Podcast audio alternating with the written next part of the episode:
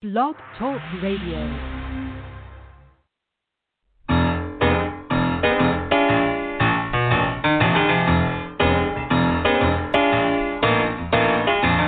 You're listening to The Catch with John Fisher on Blog Talk Radio, connecting life to faith.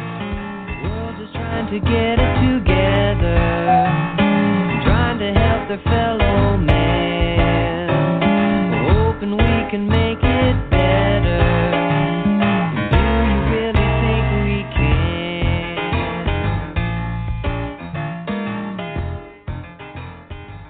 We've got a we've got a voice back. We've got a a, a, a voice on that introduction, that unforgettable, great voice of Gunnar Simonsen. Gun, Gunnar, give it to us one more time. What is what does that sound like? A little bit on that intro. You remember it?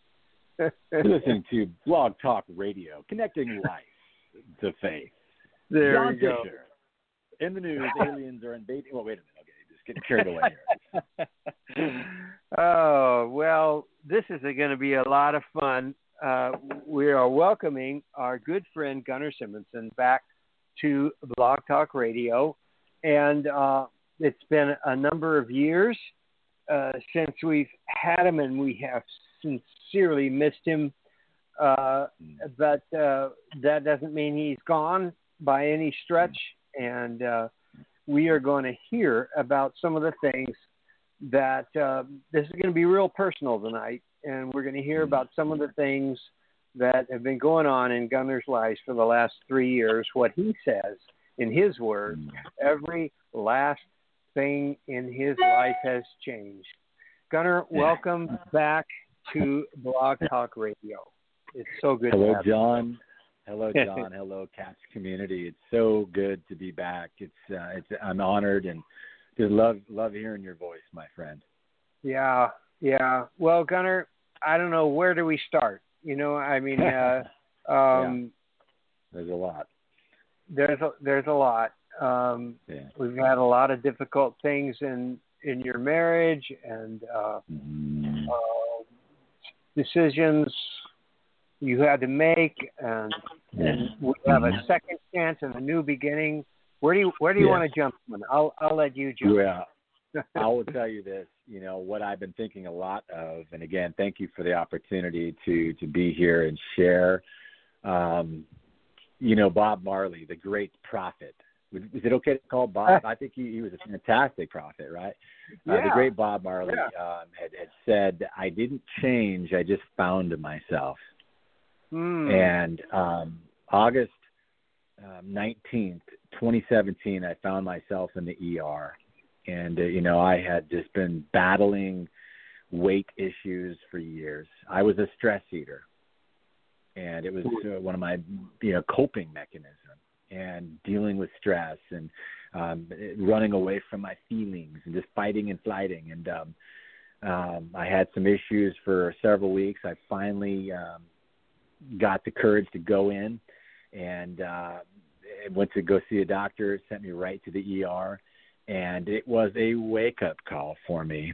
And uh but something happened. It was just it uh it had been a journey leading up to that. And um for something about that I just it just the light bulb went on for me and I began on a journey to um to get active outwardly and get surrendered inwardly and Mm. it was time to get active and exercise and and uh, I didn't even know what any of that looked like um but I did and um you know I started walking and running and, and I and, and eating differently and I and I immediately knew I said look if I'm going to not sabotage these efforts I need to figure out why I'm a stress eater I don't want to Mm. sabotage myself anymore and so I, I began to really get active on, outwardly and I began to uh, get surrendered inwardly and just kind of go to where my hurts were, um, the Gunnar, things that had hijacked my life. here.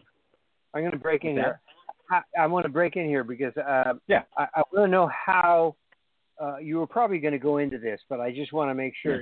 That's fine. How, how did you get into that inner stuff? Did you have help with that, or did you do that on your own? Yeah, a couple things. Um, a year before that, I really felt like the the Lord was starting to um break through. I had a head knowledge of God and Jesus for years.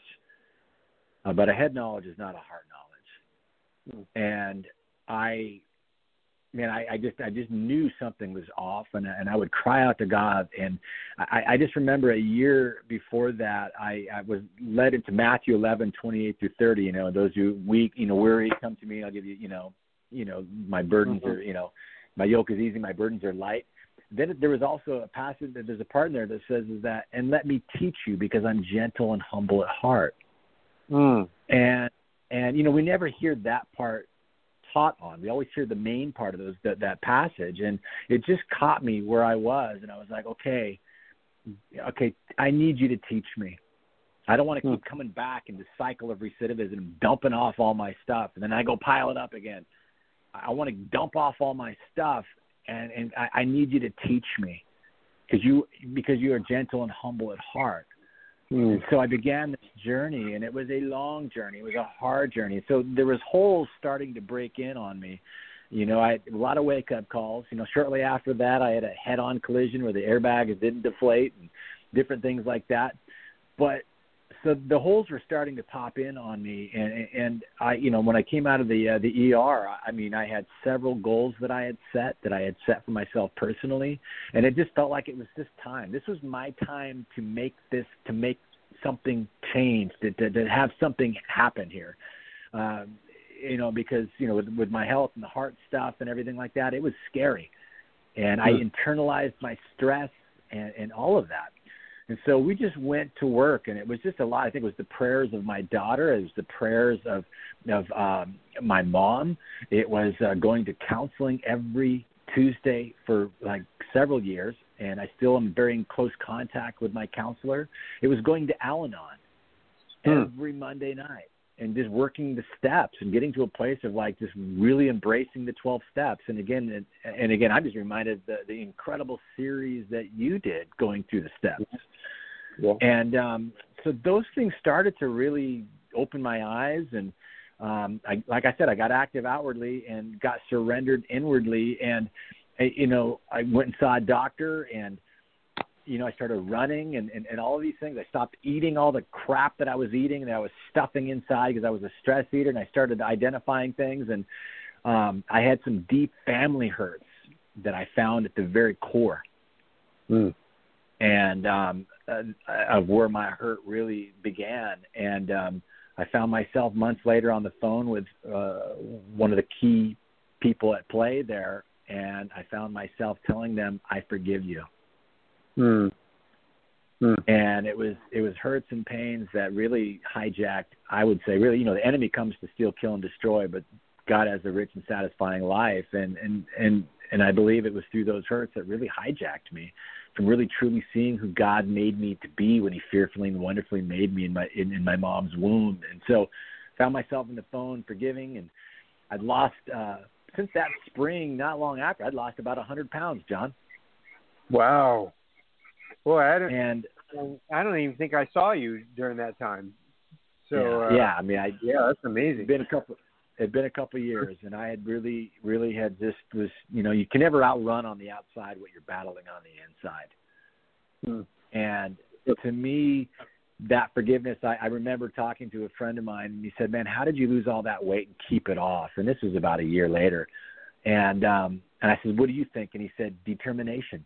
And I said, "Nope, it was Hmm. forgiveness. Mm. It was forgiveness." Forgiveness Uh, of you or forgiveness of someone else. It sounded like it was forgiveness you were giving.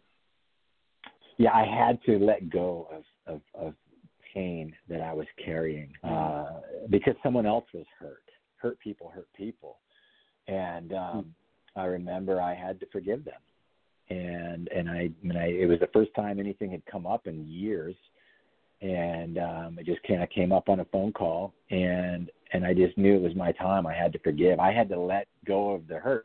I quite frankly, it, it was more important. You know, at the time, I really felt what God was doing in my heart. It was I wanted to relieve them from any guilt or shame they had for what they did to me. Wow. I didn't I didn't want them to get to the end of life and say, you know, I'm really sorry for what I did. I didn't want them to have to spend another day carrying any kind of burden. Hmm. And Wow. so I mean God just said, You've got to forgive that person. Now here's the interesting thing is is that, you know, we can forgive those that have hurt us, but then also we've got to own as as be, because that hurt that has been inflicted on us, we can then in turn begin to hurt others. That cycle of recidivism. So I had to forgive, but then the hardest person to forgive post that was forgiving myself. Hmm. Yeah. The things that I had done because someone else's hurt was, you know, uh, cast upon me. And so it had been a journey of, it's an inside job. It's always an inside job. And so it's been a real journey of forgiveness, um, you know, and, you know, I'd, gone through, going through a, um, a divorce and, you know, and that was, that was difficult. It was hard, um, you know, and, and wrestled through all of that. Had, um, you know, I mean, there was a lot of, you know, I mean, you know, you learn through that, the serenity prayer and you, you learn that you are uh, 100% responsible of your 50%. And um, I, I got to stop blaming the other person for all of my blind spots and things that I've, I've got to own my own stuff. And um, when I stopped, you know, blaming others for the hurts that they have done to me because of the hurts that's been done to them, and I started owning my own stuff, that's when exponential growth started to happen in my life. Wow. Wow. Sound You know? wow. Simple simple things. Yeah. Uh But hard But- things. but hard to do, I, I would think. You don't wake up one day, John, and say, "I'm going to forgive someone." I don't think. I mean, maybe you do, or you know, hey, I'm today. I'm going to wake up and I'm going to surrender, or today I'm going to, you know, I mean, when you're when you're walking up to that place and you you haven't fully done that yet, you know, I mean, it's hard. It's hard to to be willing to say, "Okay, God, I'm going to trust you," or to Mhm. to surrender your heart to God. But here's what happened, John, through all of this stuff that head knowledge that I had of saying all the right things. Mhm. I didn't want to expose myself. Um, it became a heart knowledge. God humbled me, and He still is, because He's Yeah. gentle and humble at heart. How do you He's stop gentle and uh, humble. at. Gunnar, how do you stop the blame the, the blame thing? I mean that's that's uh it's pretty ingrained. Uh, and uh Um, give me a little let's go can we go let's a little deeper with that? Um Sure. I mean, is there? I mean, in a world where we love formulas and we love, you know, four point sermons and and all that stuff, it's hard. It's hard to be able to say, "Here's how you stop blaming someone."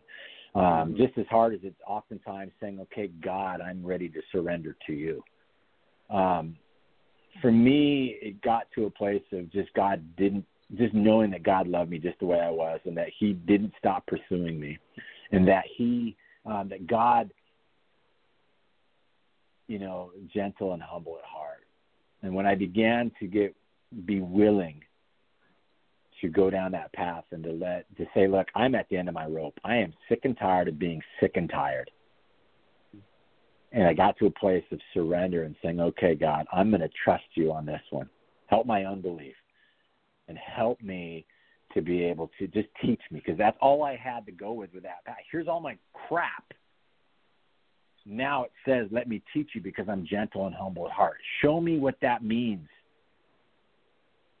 And I'll tell you what. I mean, you want to, you want to, you know, you got to be willing to sit there, and God will, allow, will, will, will, will walk with you. He's so patient with us. And God showed me to be a God that has a gentle and humble heart, just like He said He was, and it's just like the Word says. And over time, it just it softened my heart. It, it, it was able to pull all that hard stuff, all that stuff. There was no room in the end for my heart to take on mm-hmm. anything else. It was so overstuffed with hurt and pain. I mean, it you think- hijacked my sight line. you know, we've been that's interesting that you I love that verse you just brought up. Uh you mentioned it quite a bit, gentle and humble of heart. Uh you know what that sounds like? We've been talking a lot at the catch uh, lately about empathy. That sounds like empathy. That that sounds like Jesus actually empathizing with us. Would you say that? Yeah. Did you feel that? What What did that feel like? Absolutely. It's humbling. And yet it's so real and accessible. But it's humbling because we have so much pride, Mm. you know, and I love those passages. Just for me, it's just like I love it. It's like, here, give me all your stuff. Now let me teach you because I'm gentle and humble at heart. Okay, so what's next? We're, just in this go, go, go culture, right? We're, we're really good at being, you know, human doings. We're really not the best at being human beings. And, you know, quarantine, shelter in place has certainly has kind of put that front and center for those willing to, to walk that path. But um, I think it's just that that trust and willingness to say, God, I, I, I don't have all the answers. I'm tired of coming back and forth to this the cycle of recidivism of the same hurt, the same pain, the same sabotaging, the same, you know, coping mechanisms, the same blind spots. You know, I, I want to give it to you and then I want to grow in life. I want to get better. I want to move forward because I feel like I've been in a holding pattern in this airplane forever, and I just want to take up the reins and land this plane. Yeah. Yeah. But he's gentle You know and humble at heart. You know what I hear? Uh, that's you know what I'm hearing you say. Uh, that is really encouraging to me. I, when change is change is like one of the hardest things that any of us can do, and and I think I know for me, I I keep thinking that oh God, I, it's just going to take well, like you said, your friend said determination, and uh, Yeah. we keep thinking, boy, this is going to be huge. How am I going to do this? But then when you say that our teacher, our teacher is gentle and humble of heart, it, Yeah. that's really comforting. It, it's it's almost like, oh, well, well, maybe I can actually do this if if, if you're with me. Yeah. Is, well, it's is that what you're saying? yeah, it certainly doesn't characterize the the God that we hear talked about in culture a lot.